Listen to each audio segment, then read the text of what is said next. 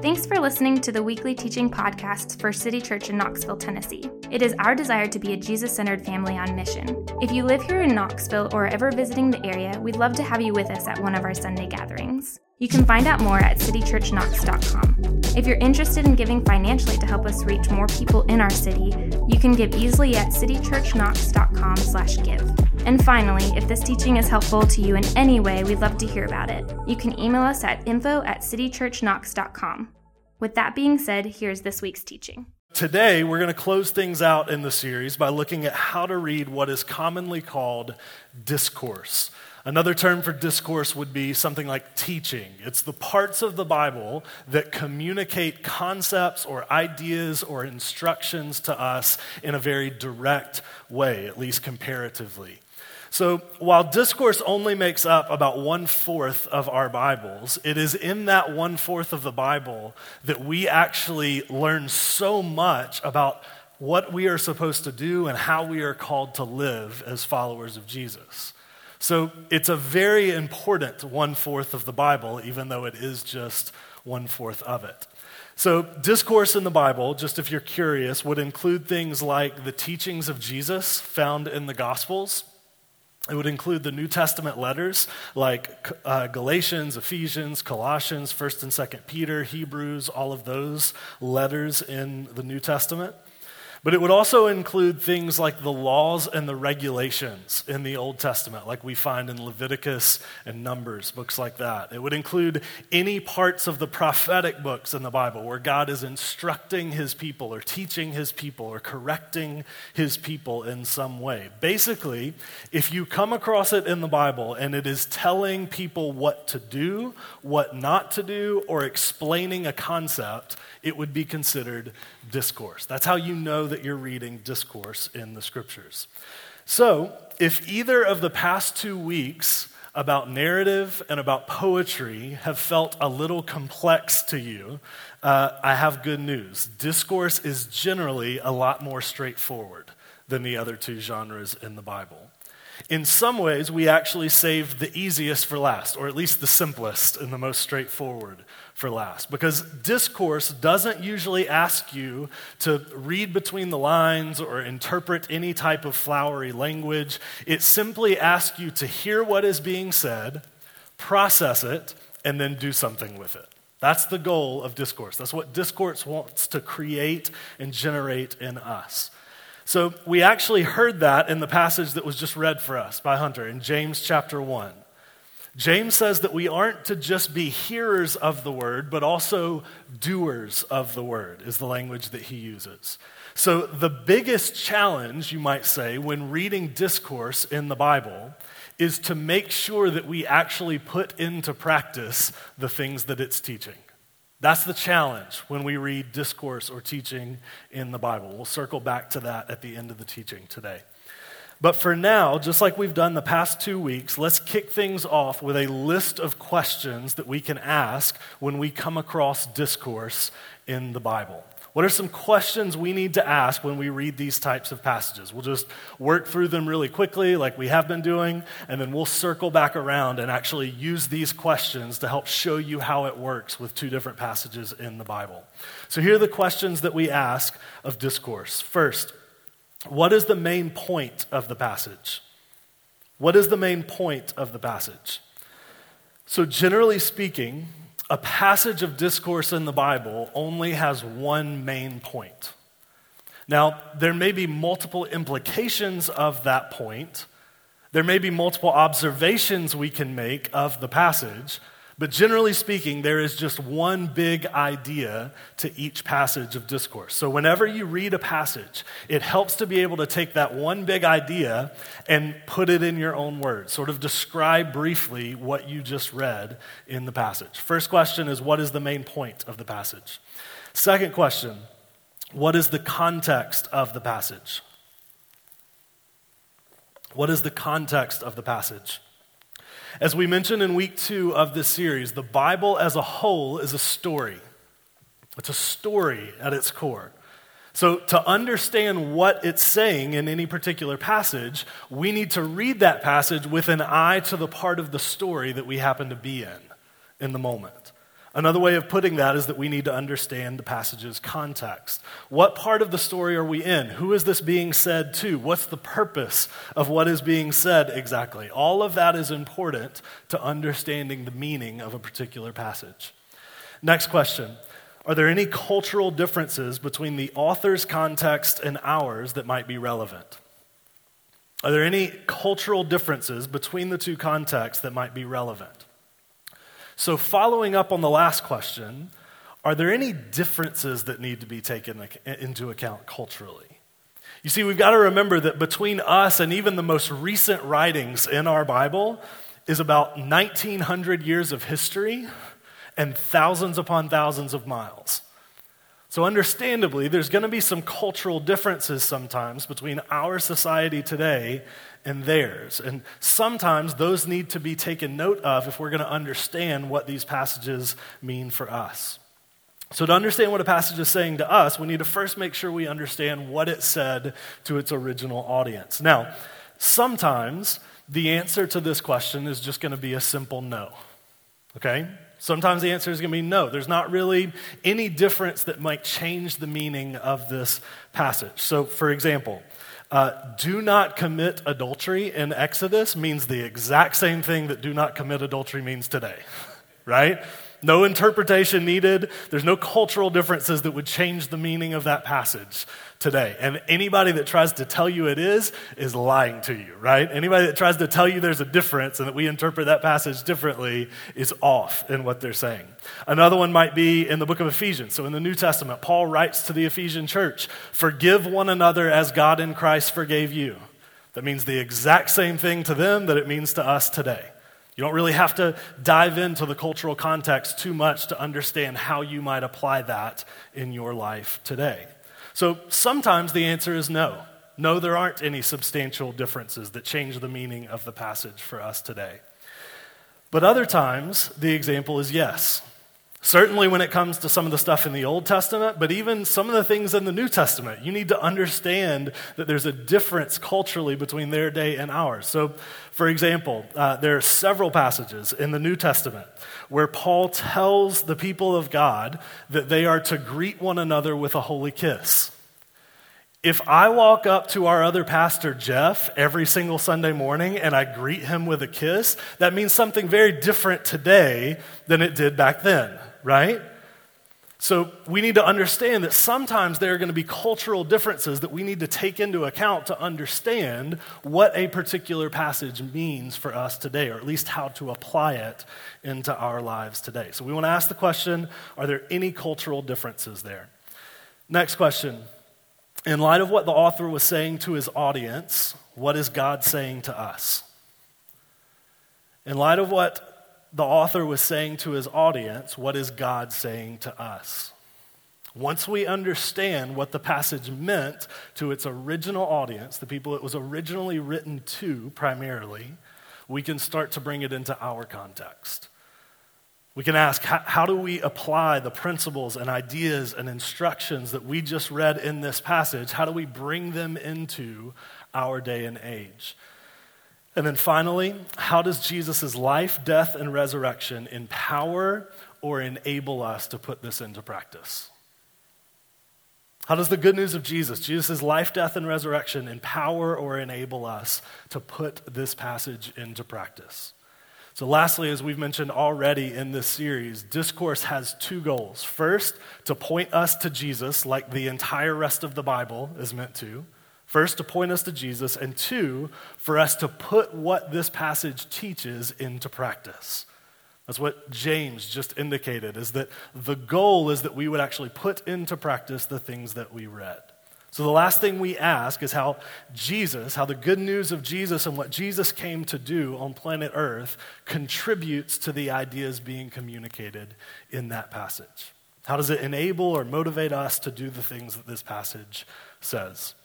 Does that all make sense, at least in theory? I know this is a little bit lectury today. As we've said, these past three weeks are about half teaching and half lab. Like we're just trying to learn how to do these things. So hopefully that makes sense, at least in theory. Let's use those questions now for the rest of our time to work through two different passages from the Bible so you can kind of see how these questions work as we put them into practice. So let's start with a rather well known passage in Matthew chapter 7.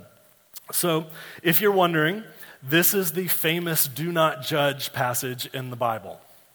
As a pastor in America, I have learned that there are two passages in the Bible that every single person has memorized, whether they are followers of Jesus or not. The first is John 11 35. Does anybody know what that one is? Jesus wept. Somebody called it out. Yeah, shortest verse in the Bible. Most people are aware of that verse, right? The other one is this one most people that I come across, whether they are Christians or not, would claim to be Christians or not, they know that the Bible says not to judge. But I don't know that all of us fully understand what that meant when Jesus said it. And so let's take a look at this passage together, see if we can discover what it means. Matthew 7, I'm going to read 1 through 5. Judge not that you not be judged. For with the judgment you pronounce, you will be judged, and with the measure you use, it will be measured back to you. Why do you see the speck that is in your brother's eye, but do not notice the log that is in your own eye? Verse 4. Or how can you say to your brother, Let me take the speck out of your eye when there is the log in your own eye? You hypocrite. First take the log out of your own eye, and then you will see clearly to take the speck out of your brother's eye. So there we have it. Now let's use our questions to work our way through this passage and try to discover what it might mean for us as followers of Jesus today. First question What is the main point of the passage? What is the main point of the passage? Well, at risk of being overly simplistic, the point is do not judge, right? But to elaborate just a little bit more on the full meaning of all five verses, it seems that the point is that we should examine our own sin with as much scrutiny as we examine other people's sin. That seems to be the point of the passage as a whole. We should examine our own sin with as much scrutiny as we examine other people's. That would be one way of summarizing the verses we just read. Next question What is the context of this passage? What is the context of this passage? Well, the context is Jesus' so called Sermon on the Mount, if you've ever heard that language before. It's sort of this manifesto that Jesus delivers to his early disciples about how they should and shouldn't live as his disciples. And as part of that, he wants them to guard against this sort of hyper judgmental, others critical posture that might rise up in their own lives. He wants them to guard against that way of approaching things. But additionally, I think it's also helpful to look at some of the passages surrounding this one in Matthew 7, specifically one of the passages after it. So, just eight verses later in chapter 7, Jesus is going to say that we should also beware of, quote, false prophets, a group of people that he calls false prophets. And he says that we will recognize false prophets by their fruit, by the fruit of their life, the fruit of their character. So, right there, potentially just moments after Jesus says not to judge, he is encouraging his followers to make a moral judgment about a group of people. Do you see that? So, whatever Jesus means by do not judge in Matthew 7, verse 1, it can't be just a blanket statement. It can't mean don't ever make moral assessments about any people. Because otherwise, Jesus just violated his own teaching, which just in general is a good indication that you've interpreted a verse wrong, right? If Jesus violates his own teaching, that can't be what he meant to say there. So, whatever we decide verses 1 through 5 mean in Matthew 7, it has to jive with the fact that we are to beware of false prophets. We can't interpret some of Jesus' teaching in a way that means he violates it. So, with that in mind, let's keep moving. Next question Are there any cultural differences between the author's context and ours? So, this is probably an example of one time where the answer to this question is more or less no, right? There aren't any significant enough cultural differences between their day and ours that would change the meaning of this passage. We're, we're to heed Jesus' instructions here just like they were. No real uh, cultural context or interpretation is needed there. So we can move on. Next question. In light of what the author was saying to his audience, what is God saying to us? What is God saying to us through this passage? Well, this one doesn't change much since there's not a ton of cultural difference, so we might just say something like this. This passage is saying to us that we shouldn't be hyper focused on the faults of others to the exclusion of dealing with our own faults. Shouldn't be hyper focused on the faults of others without dealing adequately with our own. That on one hand, we shouldn't be afraid to name the faults of others but that we should do that with them only after dealing with our own faults and shortcomings first. So, so that we can help see clearly to help them. That's the goal in this passage. I think it tells us that our own sin, when left undealt with, can have a blinding effect on us. That's what Jesus draws out this whole analogy of the log and the speck in order to communicate. He says, hey, if you don't deal with your sin first, the irony is you're not actually seeing clearly enough to help that other person. So you got to make sure you deal with your own faults and shortcomings first. You need to deal with those with more intensity, more urgency than you deal with the sins of others. And lastly, how does Jesus' life, death, and resurrection empower or enable us to put this into practice?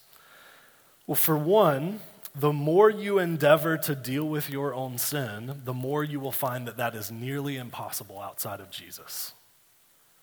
The more you endeavor, the more you undertake to deal with the, your own sin in your heart, the more you will discover that you're going to need Jesus and what he accomplished on the cross in order to do that. If you do not understand who you are in and through Jesus, dealing with your own sin will either feel undesirable, meaning you won't desire to do it, because it will require you admitting that you're somehow inadequate in and of yourself, or it will feel too overwhelming for you to do. You will be so intimidated by the sheer volume of sin in your own heart that you will feel crippled and defeated by it and therefore won't want to deal with it. That's what will happen if you sincerely endeavor to deal with your own sin without Jesus. But once you understand that Jesus has come to deal with your sin, to pay the penalty for it and set you free from it as a follower of Jesus, the whole process of dealing with your own sin becomes entirely more doable, more possible than it was before. Once you realize in Jesus that you are no longer defined by your sin, but rather by his resurrection life instead, your sin no longer has the same power over you that it did before. You can admit and own up to your sin freely because your sin does not have the final word on you anymore. That's how the good news of Jesus enables us to put this into practice. It helps us, it gives us the fuel by which to deal with our own sin so that we can do that and then be helpful to other people. It makes dealing with your sin entirely more possible than before. So that enables us to first examine ourselves. We ask ourselves, hey, is there anything that might make me more bothered by their sin than I should be? We ask questions like, hey, is this actually a sin that they need to be engaged on, or is it just something that they're doing that I don't personally like? Those are different right? But sometimes I think we take things that other people do that we just don't like and we try to make them into a sin issue. We try to force them into some framework so that we can call them out on it. But I think what this enables us to do is it enables us to rid ourselves of the sin in our own heart through what Jesus accomplished, and then we see more clearly to deal with whatever sin may be there in the other person. And chances are that whole process is going to make you a whole lot more helpful in engaging other people on their sin than you would have been otherwise, if you would have kept the log in your own eye, so to speak. That's the point of this passage. That's how we put it into practice. So, does that all make sense? Are you following all of that for the most part? Um, let's go to Genesis 17 and do one from the Old Testament. Genesis 17, if you've got your Bibles. So, here in the book of Genesis, we're about to read a passage of discourse spoken by God to a man named Abraham, or at the time his name is actually Abram. God is explaining a sort of new ritual that he wants Abram to participate in, and that ritual is circumcision. So this is about to get interesting. Stay with me. So, up until this point in the story, God has promised Abraham, who at this point, like I said, is named Abram, that he is going to give Abram a really big family. That's the promise that God has made to him. Lots and lots of descendants in his family, which was a really big deal in the ancient world in general, but it was especially a big deal to Abram because he and his wife were, quote, advanced in years, and up until this point, they had not been able to have any kids at all. So, after giving that initial promise for a big family to Abraham, God says this, beginning in verse 9 of chapter 17. And God said to Abraham, As for you, you shall keep my covenant you and your offspring after you throughout their generations. Verse 10 This is my covenant which you shall keep between me and you and your offspring after you. Every male among you shall be circumcised. You shall be circumcised in the flesh of your foreskins, just in case there was any confusion, I guess, as to what that word meant. Uh, now, Abraham should be abundantly clear on what God meant by this. And verse 11 It shall be a sign of the covenant between me and you. He who is eight days old among you shall be circumcised. Every male throughout your generations. How many of them, God? Every one of them, God says, whether born in your house or bought with your money from any foreigner who is not of your offspring, both he who is born in your house and he who is bought with your money shall surely be circumcised.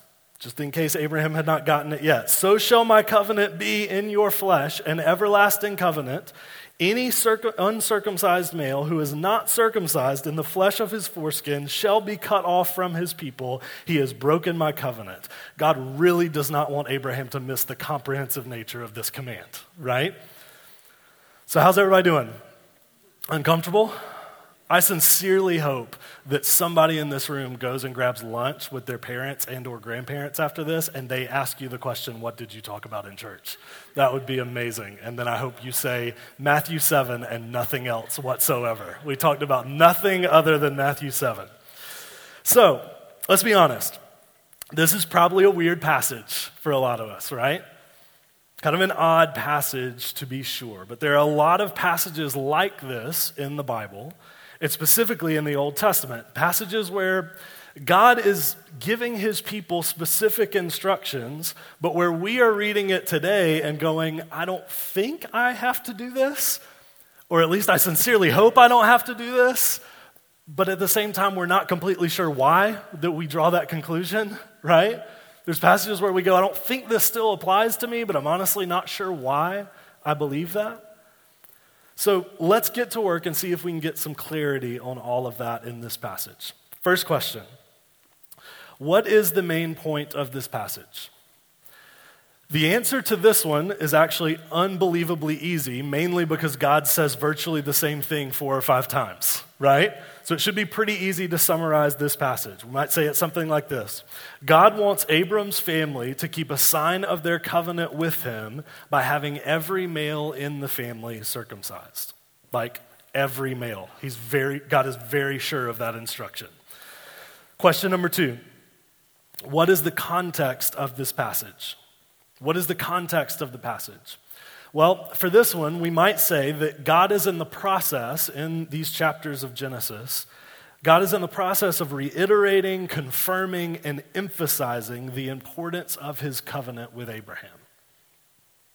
He's reiterating it, he's confirming it, and emphasizing it to Abraham. He initially makes the promise to Abraham that he's going to have lots and lots of descendants in Genesis 12. He repeats it a few more times leading up to this passage. But here, things are about to start moving a lot faster in regards to God fulfilling this promise. And so, here, in a way, I think God wants Abram to know that God means business and wants to know that Abram is ready for all of this to happen. Further, we might say that God is rolling out his plan to bless all the nations of the earth. If you've read through Genesis with us over the past few weeks, you probably are familiar with that language. This is God rolling out his plan to, quote, bless all the nations of the earth through Abraham's family. This is God's strategy for making himself known in the world through this man, Abraham, and his descendants. Next question. Are there any cultural differences between the author's context and ours that might be relevant? Are there any cultural differences that might be relevant to understanding the passage? Um, this one is massively important for this passage. And the stakes are really high, too, right? So it's good that it's massively important. So let me go ahead and say emphatically yes, there are differences between the author's context in Genesis and our context today. For one example, Abraham finds himself in a scenario where God continuing his family line is the plan for God blessing the world. If you want more on that, that's in Genesis 12 13. God continuing his family line is the plan for God blessing the world. Now, that's a little bit different than our context today, right? I don't know that God's plan to reveal himself to the world is dependent on any of us having children. That's a different context than the context in Genesis 17.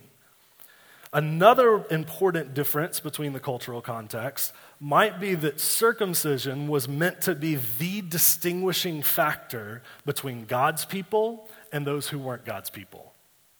Circumcision was the physical defining factor that made a difference between God's people and those who weren't God's people. That was the ritual given to God's people to set them apart from the world around them. But that being said, if you know much of your New Testament, we're actually told in a few places that God's people now distinguish themselves in a new, slightly less painful type of way, right? And the way that it describes for us now is that of baptism. So take a look with me on the screen, for instance, at Colossians 2. Colossians chapter 2, 11 and 12 says this In him, meaning in Jesus, you were also circumcised with a circumcision or a type of circumcision not performed by human hands. Your whole self, ruled by the flesh, was put off when you were circumcised by Christ, having been buried with him in baptism, in which you were also raised with him through your faith in the working of God who raised him from the dead. So, apparently, in some way, baptism is now meant to take over aspects of what circumcision used to stand for for the people of God. Baptism is now meant to be the sign of God and his covenant or his relationship with his people. Now, lots of Christians differ on the exact implications of that for baptism, and we won't get into any of that today. This is probably already complicated enough, right? But there's little disagreement about the fact that baptism is now standing in place of what circumcision used to be for God's people. So, building from all of that, next question. In light of what the author was saying to his audience, what is God saying to us? What is God saying to us? Well, in light of what we just heard about baptism, it would seem that it's something like this. Just like circumcision was a sign between God and his people in the Old Testament, baptism is now the sign between God and his people today. Baptism is now the sign of the relationship between God and his people. So, God still very much desires that there be an external symbol of our association with him, of our relationship, our covenant with God.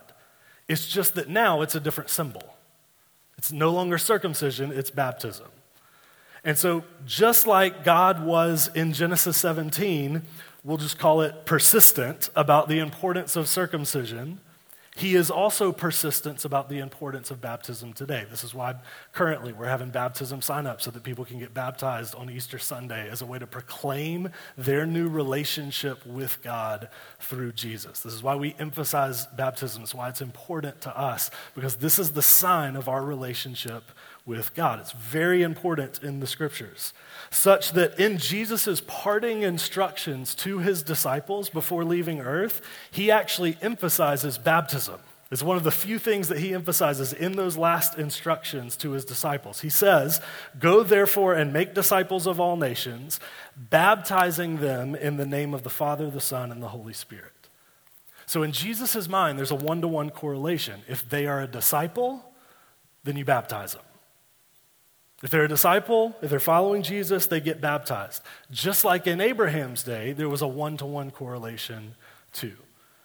So, though this passage does not insist on the necessity of circumcision in our day today, it does communicate to us the importance of, of baptism. And even more than that, it communicates the importance of an external symbol demonstrating to the world around us that we associate ourselves with Jesus. So, last question How does Jesus' life, death, and resurrection empower or enable us to put this into practice? How does Jesus' life, death, and resurrection empower or enable us to put this into practice? Well, when it comes to baptism, what we are actually demonstrating in that act of baptism is the death and the resurrection of Jesus. That's actually what we're putting on display. So, in the book of 1 Peter, which we're actually going to begin studying next week together as a church, it actually says that it is through the resurrection of Jesus from the dead that we are baptized. Meaning that when we go down underneath the water, we are demonstrating that the old version of us has died along with Jesus on the cross, and that the new version of us is now alive because of him. So we are actually demonstrating the death and resurrection of Jesus through the act of baptism. So it's all about putting on display what Jesus has made possible for us. So, another way that we might say this is that what baptism symbolizes, the cleansing from sin, that's the idea behind the water in baptism. What that symbolizes, Jesus' life, death, and resurrection actually makes possible. It's not the water that saves us, it's not going down underneath the water that removes sin from us. It's actually what Jesus accomplished on the cross that removes sin from us. But what we're doing when we get baptized is we're putting that on display. We're representing that to the people in the world around us. So that's how this passage points us to Jesus. So there we have a couple examples of how to work through discourse or teaching in the Bible. And with both of those, as you can see, there are very direct ways to put these passages into practice in our lives. Because remember, the goal with teaching in the Bible of any type is never just that we would know more things as a result of reading that passage. God's goal is never just that we would grow intellectually smarter as a result. It doesn't terminate there. Sometimes it starts there, but it doesn't terminate there. The goal is always that we would do something with what we know. That we would take what we've learned from the scriptures and that we would put those things into practice. That we would be, in the words of James, not just hearers of the word, but doers of the word. So that means that in many ways, we are ending this teaching series on the Bible just like how we started it. Those of you that were here for week one of the series, you know this is exactly how we launched into everything about the Bible. The very first week, we talked about how one of the biggest factors in how we change as human beings are the habits that we participate in. Our habits, the things that we do over and over again, have the tremendous capacity to transform us into certain types of people over time.